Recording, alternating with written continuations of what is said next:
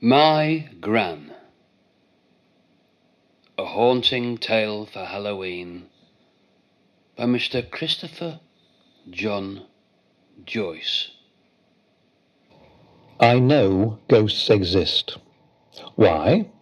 Well, because my gran told me so, and grans never, ever lie. My gran, Florence or Flo to her friends, made a very special claim to spookiness by being the seventh daughter of the seventh daughter.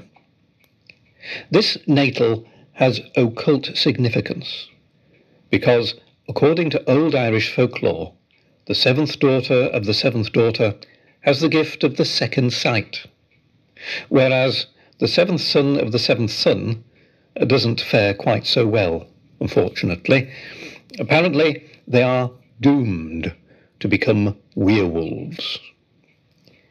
Just think seven brides for six brothers and a werewolf. It could be a hit. Gran's gift of extrasensory perception was put to some practical use in the reading of tea leaves. She had quite a reputation for it on her street. Not sure how accurate her predictions were, though.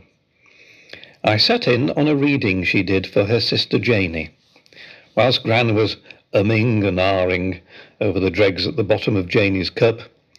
Janie would be giving me big, knowing winks and chuckling, as though we were both in on the joke. The other gift was less benign a sixth sense, the ability to see ghosts. One such ghostly incident took place sometime in the 1960s. One of her sons had got married and was living nearby, and it was Gran's habit to pop round and help out with the housekeeping during the daytime whilst they were away at work. As usual, she put on, put on her pinny and began to tidy up the living room. The living room door led to the kitchen, and it was slightly ajar. As she was dusting, she kept seeing out of the corner of her eye some shape moving across the gap made by the partially closed door. Curious as to what this could be, and suspecting that her son may be, ha- be in the house, having returned early from work, she peered around the door. She was startled to see a stranger, an elderly man with his back turned to her. She asked, Who are you? And the figure seemed to vanish. She didn't mention it to anyone immediately, but later she asked a neighbour about the history of that house. Some years earlier, an old man had tragically ended his life by gassing himself in the kitchen. His body was found lying on the kitchen floor with his head face down in the oven. In those days, alas, it was a grim but not uncommon way to commit suicide. Another ghostly experience occurred, uh, I think perhaps in the late 50s, when on a family holiday to Jersey.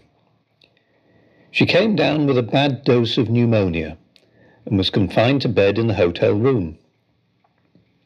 One afternoon, the door to the hotel room opened, and from her bed she could see a lady in a wheelchair enter.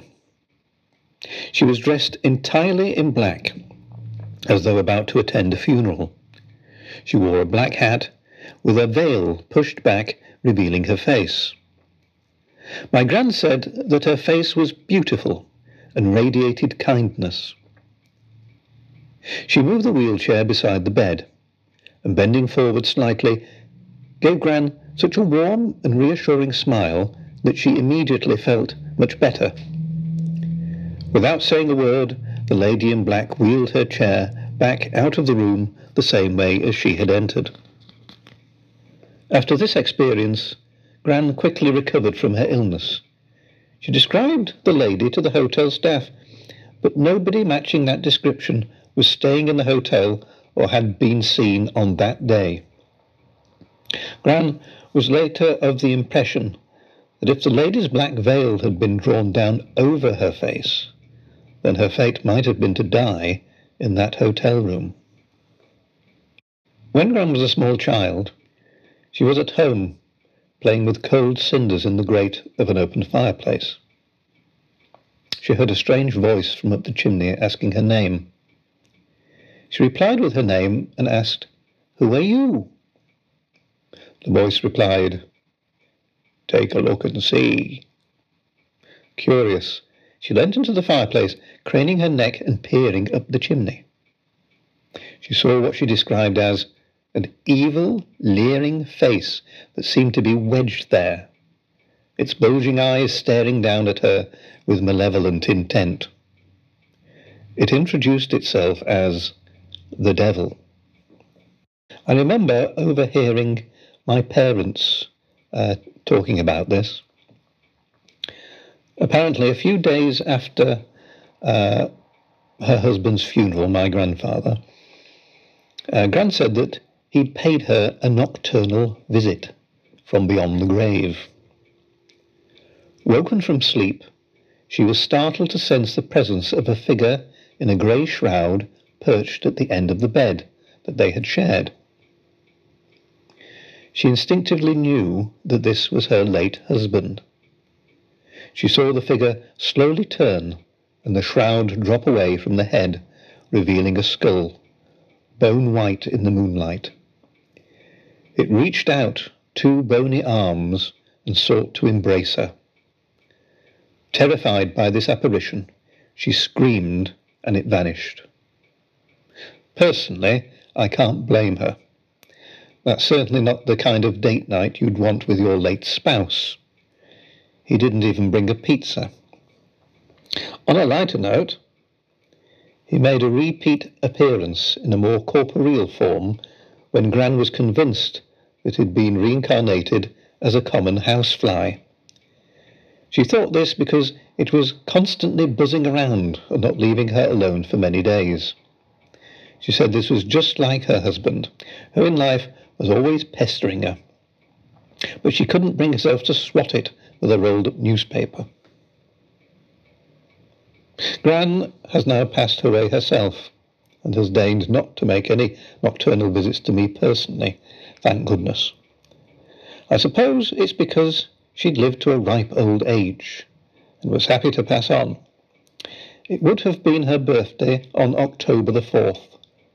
So I shall raise a glass of sherry to spooky old ladies everywhere in honour of my dear old Gran.